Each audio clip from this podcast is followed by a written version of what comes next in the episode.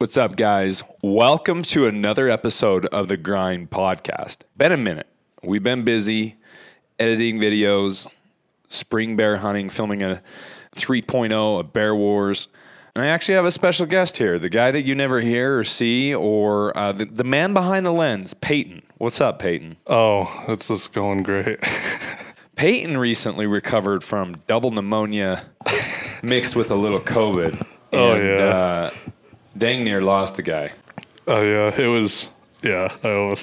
it wasn't that bad, I don't think. But I was. I was sick for like two weeks. So So we're 70% through our, our filming, and Payton knows how important these films are. And for him to be out over two weeks, I knew the sucker was sick. Like, you knew Yeah. he wasn't feeling good. especially, yeah, we were almost done with the Send It series, and then I got sick. I was thinking the whole time, oh man, an episode would be going out today, and we'd almost be done. Like with, we'd have it all released, everything, and then Be starting on Bear Wars. we'd be starting on Bear Wars. But a little setback. Yeah, a little setback, but we're glad that Payton's on this side of the grass, as Grandpa Chug says, and that he's doing a, a lot better. Yeah, so guys, check it out. This is an unsponsored podcast. We don't have any sponsors. I know that we push a few companies, but they're companies that we believe in. And one company that I truly believe in is Basemap. Now, they're not paying me to push this. And this is coming from a guy who spent the very first dollar on Facebook at onX. That was me. There's a lot of things you probably don't know about me in my in, on the marketing side of things, but I spent the very first dollar at onX. And I was there from the ground up when it came to the Hunt app. And I was a part of all those meetings internally, and I know the discussions. I, I know onX, and I did at least two years ago. I knew them intimately, and I knew their product int- intimately. However, I truly believe that Basemap is a superior product. When it comes to that navigation feature that is XDR, with the built in compass and that XDR projection line, XDR stands for exact direction and range, that it will make you a more efficient hunter. It'll get you to point A to point B. It's literally two taps of the My Location button, which is that big middle button in the middle, and it projects out that line. Now, a lot of people that I talk to about this, I'm, I'm hearing that they don't want to spend the time or transfer on their waypoints. You don't have to transfer your waypoints. Okay, Payton's done this process. How easy is it, man? I mean, all you do is go on that web, the web app, onX, Basemap, have them both pulled up, and it takes one second to download the KML file, put it in Basemap, and everything's transferred over. Tracks. Yeah, tracks, your waypoints, everything. It's it's way easy. I've done it a couple times. Just transferring things back and Super easy to do. So I don't want to hear any excuse anymore. There's four features that onX doesn't have: XDR, live location sharing, smart markers. What's the fourth, Payton? You got Hunt Wind. Hunt wind. Booyah. Hunt wind is a game changer when it comes to setting wind wind cones, if you will. They're called stands, hunt stands.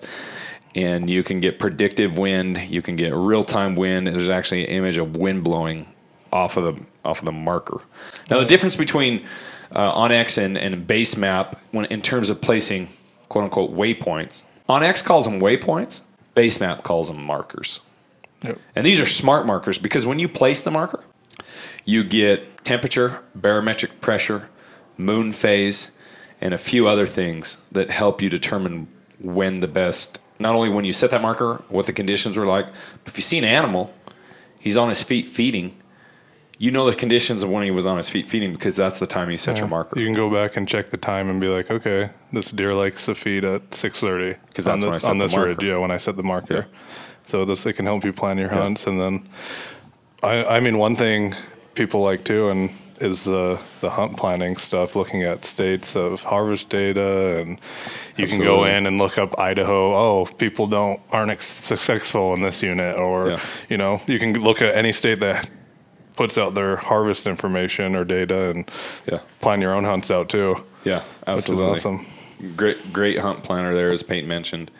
I get on the web app all the time and plan routes, look at trails. Um, obviously, Basemap has 3D for iOS, way before onX ever did. I find myself this all the time So we're in Utah up at the Mountain Archery Fest. I'll turn on the hunt layers to see, okay, what unit is this exactly? Yeah. Because we're seeing deer on the hill and stuff. It's like, oh, maybe I want to hunt this one day. Yeah. Or, you know, and then you look at it and you're like, okay, there's actually a ton of private. I don't want to hunt this. Yeah. And so Yeah, I do that all the time. Like any Same. state, I'll just turn on the hunt planning and for deer or whatever just because. Me too. Driving down the freeway. I'm like, oh, there's an antelope. Oh, yeah. What You're like, yeah, what unit is that? Is Yeah. it private? Can I hunt it? How hard is So- it to draw it? Oh, yeah. What's, yeah, how hard is it to draw? You know, what are the season dates? Yeah. People don't realize Basemap has that. Oh yeah, and then s- like same thing. We get questions too about the private land ownership. Yeah, Basemap has the private land. It has all the information. So has everything every- onX has. Yeah. Plus, Plus you know Plus more. Yeah. Plus what everything you listed. yeah. So So, again, we'll give you a code. It's uh, for 20% off. It's basemap.com forward slash muleyfreak. You know, we do get a kickback if you use us. Again, we, we they are, do not sponsor this podcast. So it's a better product. Make the switch. Transfer your waypoints over. Quit uh, quit complaining. It's really not that hard. It is so easy to use. yeah. On top of that, it's thirty bucks plus the twenty percent off, and you get all fifty states. Yep. So- All 50 states for 30 bucks. And it will make you a better hunter because it's a better product. Anytime you're using a better product, you're going to become more efficient. But anyway, enough on that rant. So I brought Payton on because, A, uh, he's a fun guy to talk to. Him and I enjoy uh, time together in the, in, in the hunt vehicle, traveling from hunt to hunt. We, we've shared a lot of success, um, not many failures, really. Um, we've been uh, uber really? successful.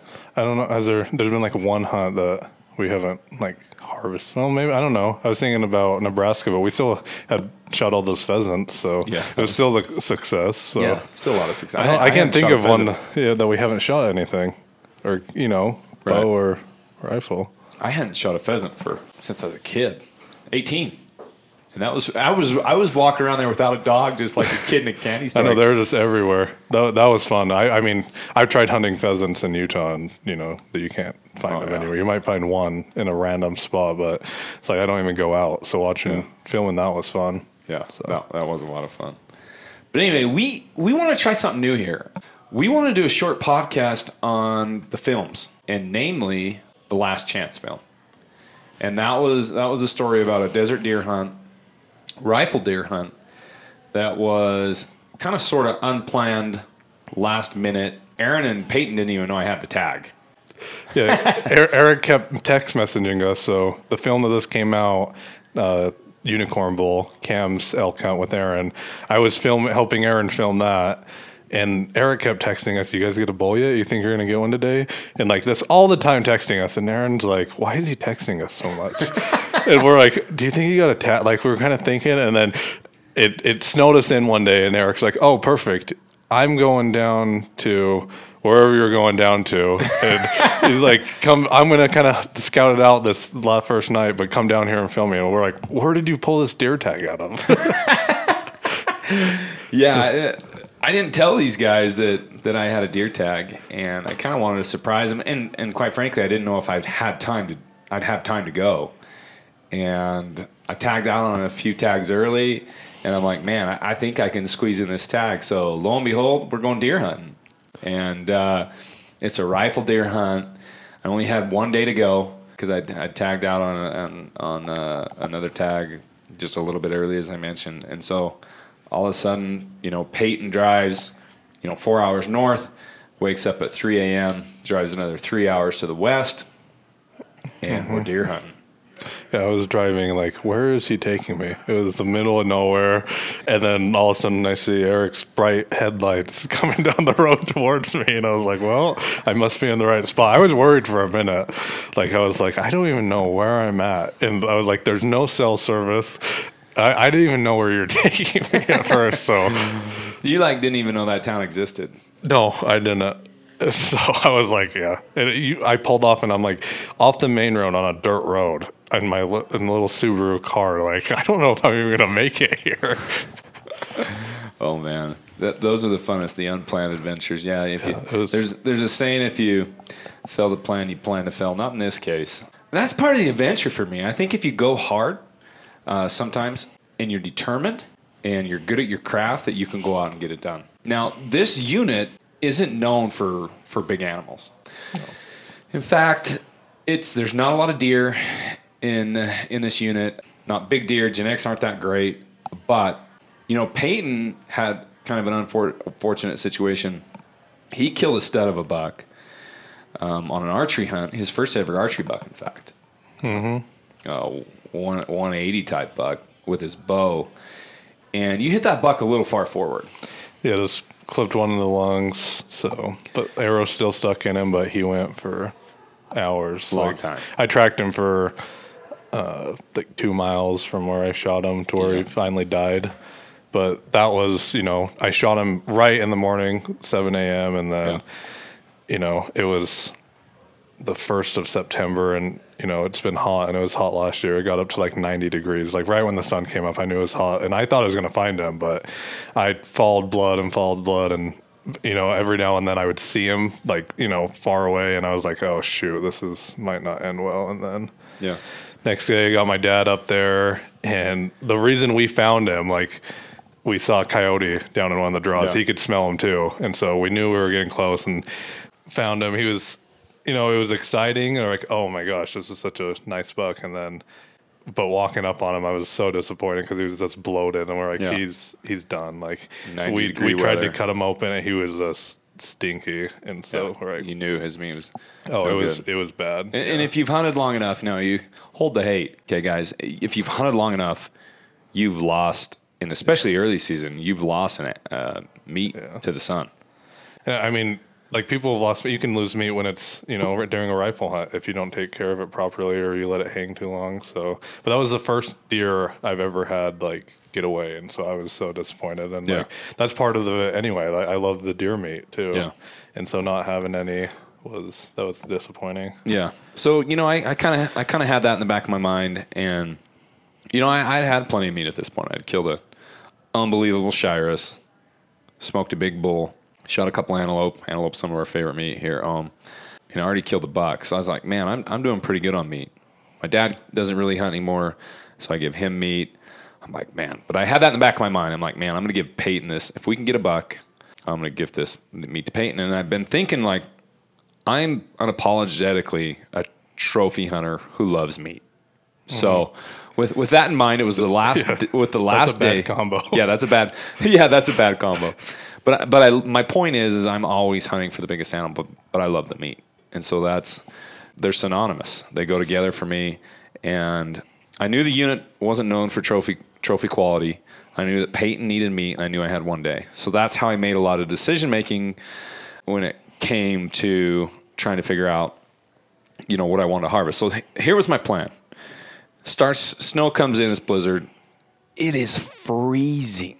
It's like mid November. Uh, it's like the 10th of November, 11th of November. So Yeah.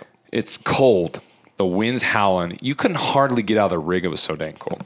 It was yeah, we couldn't do anything. You get out and you'd be like out of breath, freezing. We'd Yeah. film some stuff and then have to get back in and warm up because your fingers would just be frozen. solid. frozen. So, so my strategy was cover as much as unit as we possibly could, figure out what, what's on the unit, and then make a decision on what kind of buck we want to take. So that's what we did. We hit a bunch of different draws, a bunch of different canyons, glassed, hiked, glassed, hiked, uh, located a few bucks, passed a bucks. I always like to pass. I, you know, I like to see what's around. I, I, I like to see what's around. I like to learn. I thrive and enjoy the learning process, especially when it comes to new country, territory, and area. It's just fun to me. It's fun to go out and learn new areas, different units, and just see how different different uh, uh, areas can can be. You know what I mean? Oh yeah, and then you never know what's going to be in the next draw either. So And that's the that- exciting part, right? Especially on a new unit, you're like, well, there's a little, you know, there's a four point over here, but I don't know if I want to. There might be a big buck right around the corner. You never know. But never then it's last day, so we're also like, you know, you wanted to get a deer, and we wanted to make a like a cool film, but we only had a day to f- film it anyway. So it's like it was either get something or there's no film pretty much at all, right. Or, you know. Right. So there's a lot of variables with that hunt. Yeah, and and also one of Payton's strategies was, uh, at the advice of myself, was film a lot because this is going to be a quick hunt. Mm-hmm. Film everything you can. So that's what we did. We tried to film everything we could because we knew that this hunt could be over really quick, and with with only a day to hunt, there was only going to be enough content for a day. So again, if you're finally making this connection, which is which is fine, uh, maybe maybe we weren't, weren't very clear here, but there's a film on this hunt on this podcast. It's called Last Chance.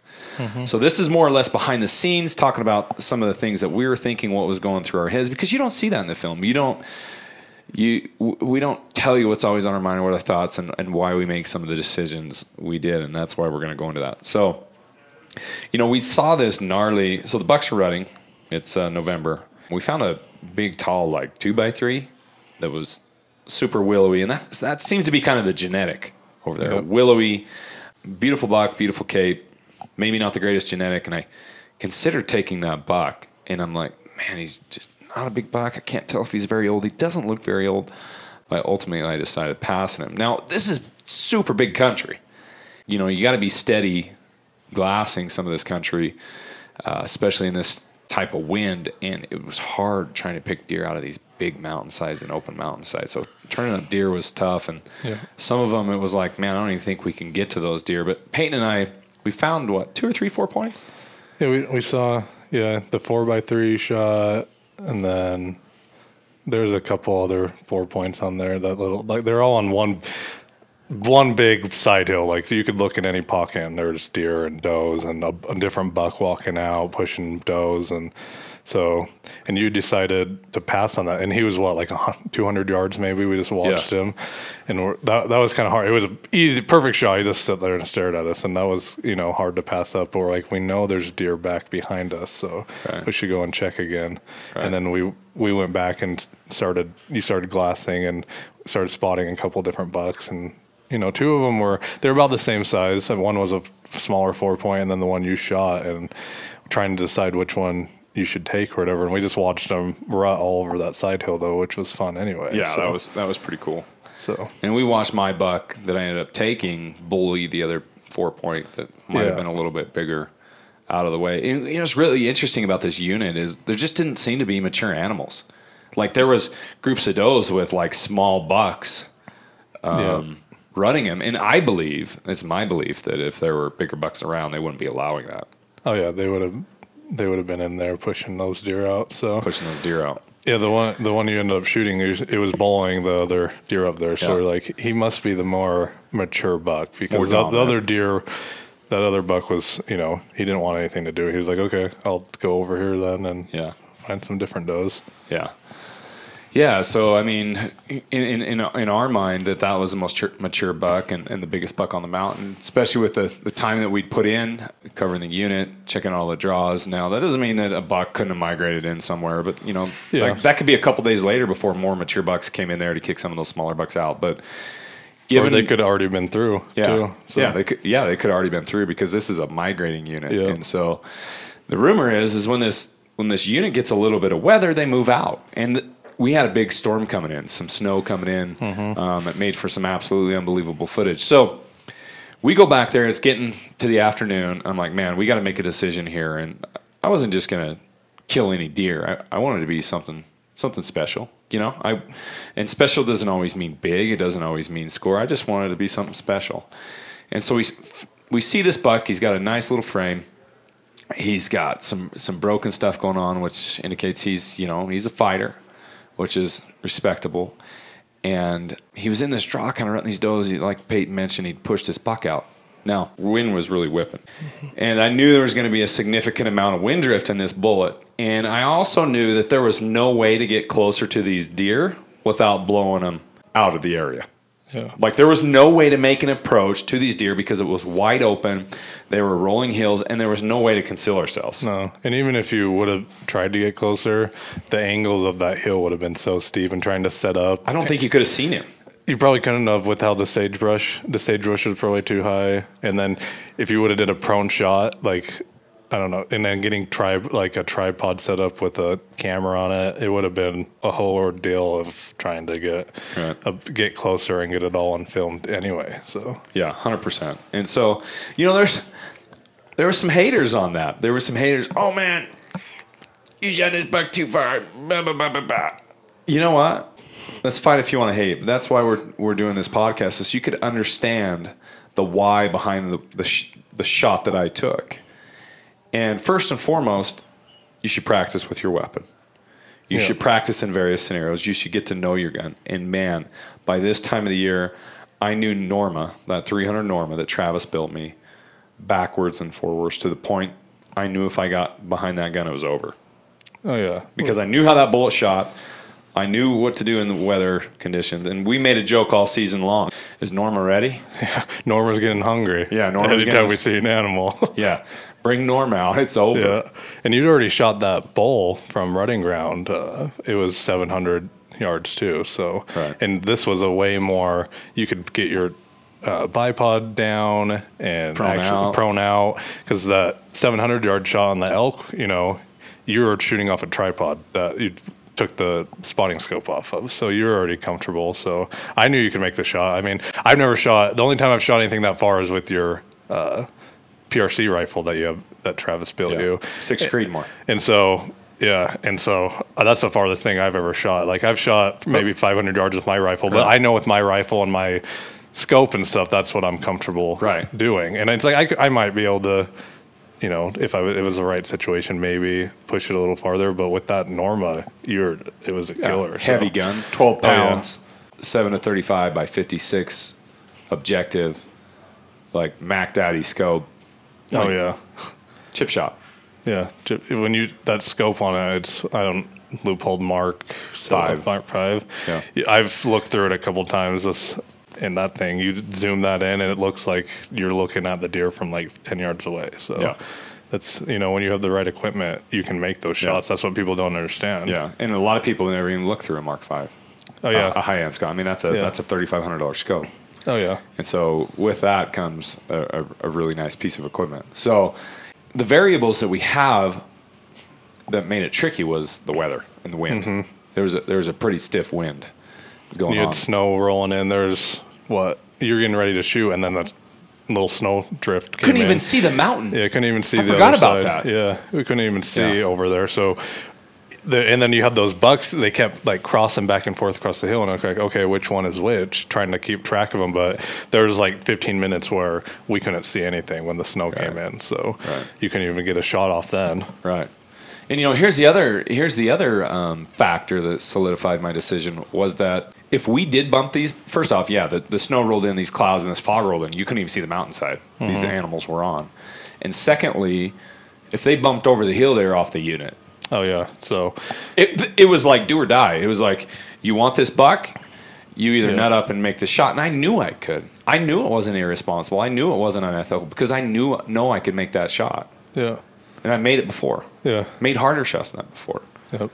And with my ability to prone out, get my bubble level, dry fire one, and then chamber one, I, I knew I could make the shot. So it took that minute. Those bucks were kind of rutting around. And if you've ever chased a rutting mule deer, they don't ever stay put, and that's why they're super hard to bow hunt. But when you're doing it long range, it's it's hard too because you need the animal to sit still. Because you know from the from the travel of that bullet, by the time that you know, that bullet gets there, he could walk, he could he could run, he could and then you could hit him bad. And that's the Oh, yeah. that's the risk of long range shooting. You have to be confident, confident in your shot, and know know that he's he's uh, he's he's going to stay put, and you, and you don't know that. But you know the other thing I'll say is too you you can make bad shots at 100 yards or 200 yards. So why are, why are you hating on the on the perfect shot at 875 Oh yeah. yards or what what was it? Was seven, was it seven? I think it was eight something from Eight fifty seven or whatever it was. Yeah, it was something. Maybe I know we ranged twice because he was moving around, and maybe we went down to around seven. But I swear, it was, I think it was around eight, eight seven fifty to eight fifty in there. Yeah, So. yeah. He went back and forth a couple of times, so I think uh, the time I shot him, or the time he moved was was a little bit different. But I think I ended up ranging him and dialing for I don't know whatever it was. I'm gonna look on Instagram right now, so bear with me one second because I know it's on my on my post here. So where is that? Where I'm dialing the turret? Oh, here it is. 880. Well, that's when I dialed, but I think I, yeah, think he you say moved. that, and then he moves. That graphic should have it. the bra- the graphic will pull it up here. 787. Seven eighty seven. Yeah. So 880 at one point, ended up dialing and shooting and killing him at 787. So anyway, I dial up. I know there's a stiff wind, and I know I know it was coming uh, left or right. And so what I went ahead and did is I put the center crosshair on his butt, because I knew there was going to be about three, three and a half feet of wind drift. So when I touched that off, I I figured that if there's three, three and a half feet of wind drift, it's going to hit him right front shoulder. And sure enough, touched it off, boom, Yeah, drilled them. drilled him perfect, both Yeah. shoulders. Uh, You saw, you can just tell by the way- it hits him from that far. I was you just knew he was he was going to be done. Yeah, you, you so. just knew he was done. And you know, after and here's the beauty about filming a hunt: you can replay it, so you can see exactly what happened. And Right. after replaying, I was like, man, that might be just a tad low. If if anything, it could be just a touch low. Yep. And uh, you know, you could shoot a buck at 100 yards and not make that good of a shot. Yeah, you could you know shoot them low, this hit hit nothing, and there's still going to be blood or whatever. Right. It's happened. It's happened to me before when I was. I remember the one the first deer I ever shot. I, I, the first shot hit it low, and I thought it was done for sure. How much blood there was? It didn't hit anything vital. That deer kept going and going until we finally got on again. So you never you can Yeah, do it you never low. know. You, you never know entirely unless they're dead on the ground. Yeah. So And so that's why you want to approach it sp- responsibly, right? I wanted to mm-hmm. make sure my gun was ready to go. I was going to make a, a slow approach, make sure I'm glassing as I'm trying to recover this deer. Yep. And I come up over this little burn where I thought the deer would be, and I saw the does. After we shoot, I see the dill, the does funnel out, right? And I Yep. didn't see him. So I'm like, boom. First Yes, indication yeah. he's down. he's down in there somewhere. He, he's, he's not going anywhere. But the way the hill laid and the topography is there was a little dip, and we Payton and I couldn't see into this dip. So the responsible thing to do was approach slow. Yep. So that's what we did. Make sure my gun was not on my pack; it was uh, on my sling, so I could flip around, get ready to go. Well, there I am. Spot the buck, bet it up, and he's still alive. He, he wasn't he wasn't going anywhere because he he clearly saw me. He was hurting, but I also feel like I did the thing that I owe that animal, and and that's to do a quick Yeah. ethical kill. And and I I feel bad that he didn't die right away, but. Sometimes we're chasing these animals for a day or two and they're not dying Oh, right yeah. away. And like people shoot him and they're like, okay, I'm going to give him, I'm going to get wait two hours to make sure it dies. So Well, he's suffering for two hours then. yeah, so he, yeah, he's in there bleeding out for two hours. So, so let's die. let's So, not be hypocrites. is my point. Yeah. we don't always make the perfect shot, no matter the distance. Yep. You know, and I, Payton and I debated back and forth. I'm like, you know. I think it's important to show these films as how they really happen, and that's how it really happened. I went up at 200 yards or so. Um, it might have even been closer than that. It might have It been, was it was pretty close. maybe it was 100 yards. Yeah. Um, I, I didn't range it. It was it was yeah. so close. I It was a chip. range it. Yeah. But it, it was a chip shot. Laid out prone. Shot him one more time. Put him out in his misery. Didn't ruin any meat. Um, Yeah. ev- everything was perfect. He would have died. Yeah, he would have died. You could, we could have waited. We could have said, "Oh, let's just give him an hour. He'll Yeah. be dead." Yeah. And then you know sat there. But it was like just put one more bullet in him. Yeah. And just put him out. There's no there's no sense on letting him suffer. Yeah. And it's I mean like back in the day too. I remember like people just go up and slit their throats or whatever. right. And it's like we didn't want to do that anyway because how YouTube works anyway, blood and stuff. By just doing that, that you can you know they'll take the video down but then if you you know we do it for social stuff too and you Yeah, want pictures of your hunt and so you don't want a big gash in their throat so this Yeah. putting a well placed bullet shot just to put him out Yeah. is you know the right thing the right thing to do I, you know instead of letting him suffer for a little bit longer because anytime anyone shoots a deer they're and they're not going to instantly die they're No. going to be there's going to be couple minutes. So anyway i guess you could say they're suffering somehow. Yeah. even if they die you could do the perfect heart shot and they run 150 yards. You know they still have to they're still alive for the 150 yards or whatever. So i don't any way you look at it i mean there can be terrible place shots so say you like gut shot it or whatever Right. and they go Or liver shot. They're alive for 12 to 18 hours. Oh yeah, and or you know like a gut shot and coyotes get it. That would probably be one of the worst ways. But if you can prevent that from happening, you know why why wouldn't you? And that's the thing. Like I think a lot with archery hunting is, um, you know, ranges are different, but you can get a lot closer and you're still not making perfect shots No. and that animal goes off forever and you're always thinking oh if i just get another shot in it but with rifle hunting like I don't know, like fifty. I don't know. Probably it's probably a high percentage. You can always get another shot off. Usually, I would feel like uh, uh, the majority of the time because you have a rifle, you just put another bullet in. So why not Right. put them out of their misery? Yeah, right. R- Why not put them out of their misery or not risk the fact of Yeah, losing them potentially, right? yeah, They're tough animals. Mule deer Oh, yeah. are super tough. They're, I mean, gosh, they have a just unbelievable will to live. They, Mm-hmm. I, I remember as a kid growing up, deer going on three legs, and Oh yeah. you know your uncles and grandpas all you know shooting these deer and them going and them not fine. Like they're tough, oh yeah. They'll super tough. yeah they have a will to live too. Like they're like I wouldn't say they're as tough as elk, but for how small they are compared to Yeah. elk, they'll keep going until Yeah. they're out of blood. too. Yeah, absolutely. They'll go until there's there's no life left to give, and you Oh, yeah. saw that firsthand with your archery buck. Oh yeah. He when I found him, there was no there was no blood left in him, and I, I took out one of his lungs, and so that just goes to show you how tough they are too. And you'd shot him with Norma, and he both you know his shoulders were taken out. You'd hit him, and he would he would have died you know in I bet thirty minutes probably. Yeah, probably. And- But you know it was good shot, and he's you know they're still alive. Yeah, gonna- and I, you know we showed a quick follow up shot that had nothing to do with the distance that I took him at. That had nothing to do with the placement of the shot necessarily. I mean, he he was he was on his last uh, leg, so to speak, mm-hmm. and uh, he was going to expire, but I elected to do what I felt like was the ethical thing and put one more bullet and put it out of his misery. It has nothing to do with the equipment I used. Well, it's not like if you've going to- hunted long yeah. enough, it's gonna happen. Yeah. Okay, you know. So if if you want to be a keyboard warrior, go ahead. Um, And it's not like you went to Walmart the day before and bought the a rifle from Walmart and threw Yeah. the Walmart Tasco on it, and you know, and don't know what the rifle's shooting. You know, Right. it's a well-built rifle that can shoot Right. even farther than what you shot. yeah. So I mean, the technology that we have to hunt with is some of the best in the world now. So Yeah, I think Um, I think a lot of people don't understand how good the technology is either. Yeah. Because even before I started doing the films and stuff, like the hunting rifles that I grew up with weren't, you know, they were nothing amazing, and Right. you know, we would shoot max like 400 yards with them. with and that was a long ways. And that was a long ways, like for you know. And so now with even my setup now, like I can shoot, I can shoot a lot farther than how like how my dad grew up hunting. And so it's just one of those things where you know times are changing anyway, and you can hunt however you want. Say if you want to only get within 300 yards, that you can do that. But sometimes like the situation, you can't you can't Right. even do it. Like your deer.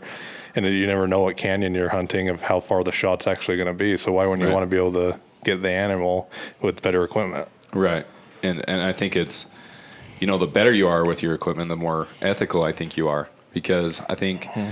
the you know, I th- I think I think it comes down to micro discipline and macro discipline, and I've talked to you and Aaron about this a little bit. If you're practicing at the highest level, when it comes time to play and hunt, in this case, you're you have that macro discipline, and you're even you're you're able to put into play what you practice. Now, if you're Yeah. practicing at long ranges, how are you going to hunt at half of those distances? Way better.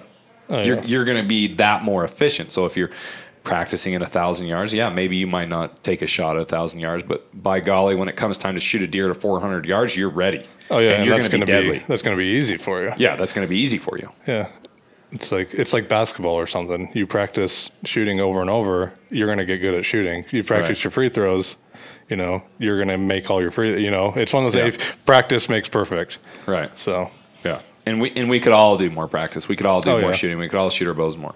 But anyway, I yeah, I, I just thought it was important to kind of set up the scenario on on why I took the shot that I took.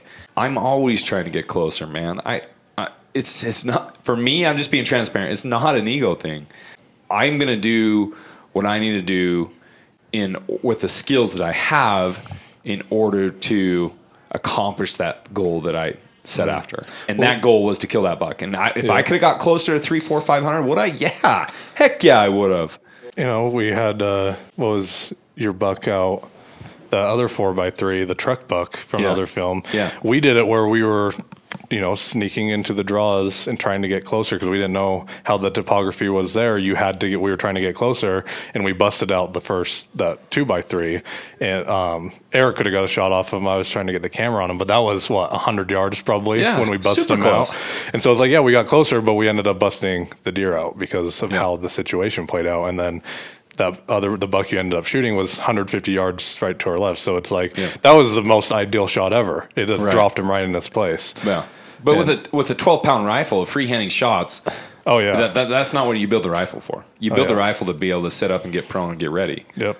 Yeah, and you're exactly right. See, we weren't trying to back up and shoot as far as we could. We were we were just trying to be the best hunters we could. That- and it was whatever your situation you have. That's you know that's the shot Yeah. you're gonna take. do what's comfortable for you. Yeah. Do what you've practiced. Perform at the level you've practiced at. So if you've are you if you've never practiced at a thousand yards, should you go out and, and, and shoot seven, eight, nine thousand at an animal? No, you shouldn't. That's my opinion. That's not that's not what you should be doing. Mm-hmm. No, but if you've you've practiced at 11, 12, 13 shooting still, and you have a buck at 800 yards that you can't get any closer to, but you know your equipment's there, you know you have the energy, you know your bullet, you have high BCs, Yep. you have good equipment and you feel like you've put in the work and you you can kill this animal, I got no problem with taking that shot. No, I I, can't get closer. Yeah, there's yeah. It's one of those things with your equipment. Just be comfortable with it. Yeah, be comfortable with it. Yeah. And everyone's different. There's there's not a there's not a recipe to success here. There's not a right and wrong. Um, I, I think you have an inner compass on what's right and wrong, and I think for you to tell somebody what's uh, right for them is, is I don't believe in that. I think I think at the end of the day, only you know what's right and wrong deep inside. But the film turned out phenomenal. Um, it was a beautiful buck. It's it's not often that you can get a, a buck out hole. And we put him on top of that Prinsu rack, which was pretty cool. And, That was fun. and we strapped him up there, and kind of like the good old days of Grandpa and uh, putting putting a buck in the truck or on top You- of the truck. You said that was what your first deer in years that you had taken out whole, Yeah, right? It's a long time, and that's how we used to always take them out whole. We used to drape them over the saddle horns. That's usually still what I do most of the time. There's only been a couple situations where I've packed it out, but like I, I would prefer to take them out whole. You can let them hang dry, and then I you get you get more meat if you if you take the whole body out. You're gonna Yeah. get more meat off them anyway. Absolutely. And so that that was that was cool to you shot them, and then we we kind of got to do it how I would usually take care of a deer. And so that was that was nice for me since you decided when we were walking out, you're like, oh, do you want this meat? You like surprised me about it, and I was like, sure, I'll take the meat. yeah, and, and the buck died quick. It was cold weather. Yeah. It was going to be a good eating buck, and we were able to save the heart for my grandpa, Yep. along with the liver, Oh yeah. which I typically don't always pack that out. A lot of times I'll eat it on the mountain sometimes, but I don't always pack that out depending on the situation. But I was able to take that home for my grandparents. Uh, we were we were more or less raised on that, so that was that was really cool. I mean, a lot of people don't like the liver anyway, but then you actually invited me over when your grandparents cooked up. The heart and liver. forgot about and that. was the first time I'd ever eat deer heart and liver. My how I grew up hunting, they never kept it, and so Yeah. they they didn't like it. And like there's always a thing, oh, take a bite out of the liver when you shoot a deer, but it was kind of more like a joke thing for Yeah. your first deer. And so I'd never tried it. I, you know, everyone's always like, oh, it's bloody, it tastes irony, and but how your grandma cooked it up, that was that was good. Yeah, So- she, butter, salt, mushrooms, onions. Yeah. Not about make anything taste good, but it de- it definitely has a um, a distinct Yeah, flavor, it has- taste, it- yeah, and it's super soft. Yeah. Like it's not chewy. It almost melts in your mouth. Yeah, I don't I don't know how to even describe it since I've only had it a Yeah, one time. it's like but, mushy. but it was good. So Yeah, that's that's it- the It, it was good, and you know, a, a lot of folks swear by liver. You know, if uh, anemic people, or um, I know that a lot of times they'll suggest eating liver. oh really? In fact, I, I served a mission in, in Stockholm, Sweden. And one of the things when I got there that the Swedes would put on their bread and crackers was liver paste. It Really? was, yeah, so like you spread butter, Swedes spread liver on their bread like butter. And like Just- you put cucumbers on it or, or like peppers on top of the liver, on top of the bread, and they eat a half sandwich. A liver Liver sa- paste. liver paste sandwich, huh? Yeah. That Yep. sounds interesting. Yeah, it was just brown. And, and you could tell it was liver, but it tasted Yeah. okay. I, we would buy it as missionaries sometimes. Oh, okay. So what, it couldn't have been that bad. No, no. And I, geez, I didn't know what animal it was, but? Yeah. yeah, you know, probably, probably beef or something. beef and pork mixed and who oh, knows, yeah, you know, beef, but who knows? Could have been reindeer too because they farm reindeer. Okay. Reindeer herds, a lot like we farm, you know, sheep herds up in the mountains. They'll farm reindeer. Okay. Little And reindeer. People farm elk now too, so you can yeah. buy elk almost anywhere. Yeah, people farm elk now. But anyway, yeah, it was a quick hunt. Payton and I went hard on the paint. We covered ground, which was a ton of fun. The weather came in, made for some incredible footage.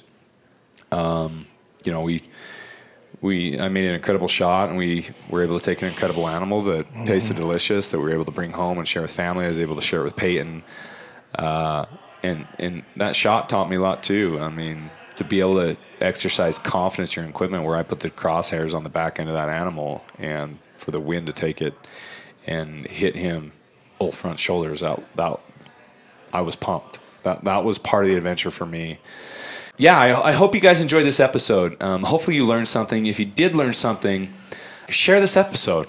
Share it to your stories. Uh, share with a friend. You can listen to this on Spotify, iTunes.